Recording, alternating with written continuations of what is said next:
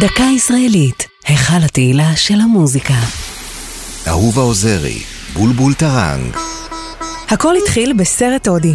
אהובה עוזרי, ילידת כרם התימנים, היא בשנות ה-70 נערה מוזיקלית שקשורה למוזיקה תימנית מצד אחד ולרוקנרול מאידך.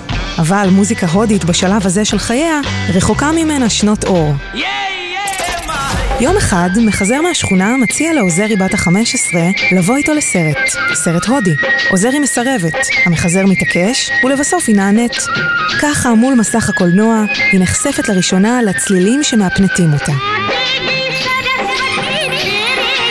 המפגש עם המוזיקה ההודית מטלטל את עולמה של עוזרי. היא לומדת לנגן על כלי נגינה הודיים כמו טבלות וסיטר, ובמיוחד היא נמשכת אל כלי משונה שיהפוך מזוהה איתה יותר מכל.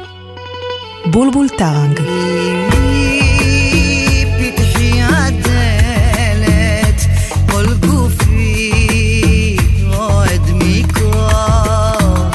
הבולבול טראנג הוא כלי המורכב משתי מערכות מיתרים, והוא כולל גם קלידים שנראים כמו מקשים של מכונת כתיבה. עוזרי לומדת לנגן על בולבול טראנג מהמתופף של רבי שנקר, והיא הופכת ליחידה בארץ שיודעת לנגן עליו. עוזרי מנגנת בשירים שלה על הבולבול טראנג, ומתארחת איתו גם בשירים של אומנים אחרים. ולימים, כשעוזרי מאבדת את מיתרי קולה, הבולבול טראנג כמו שר בשבילה את המילים.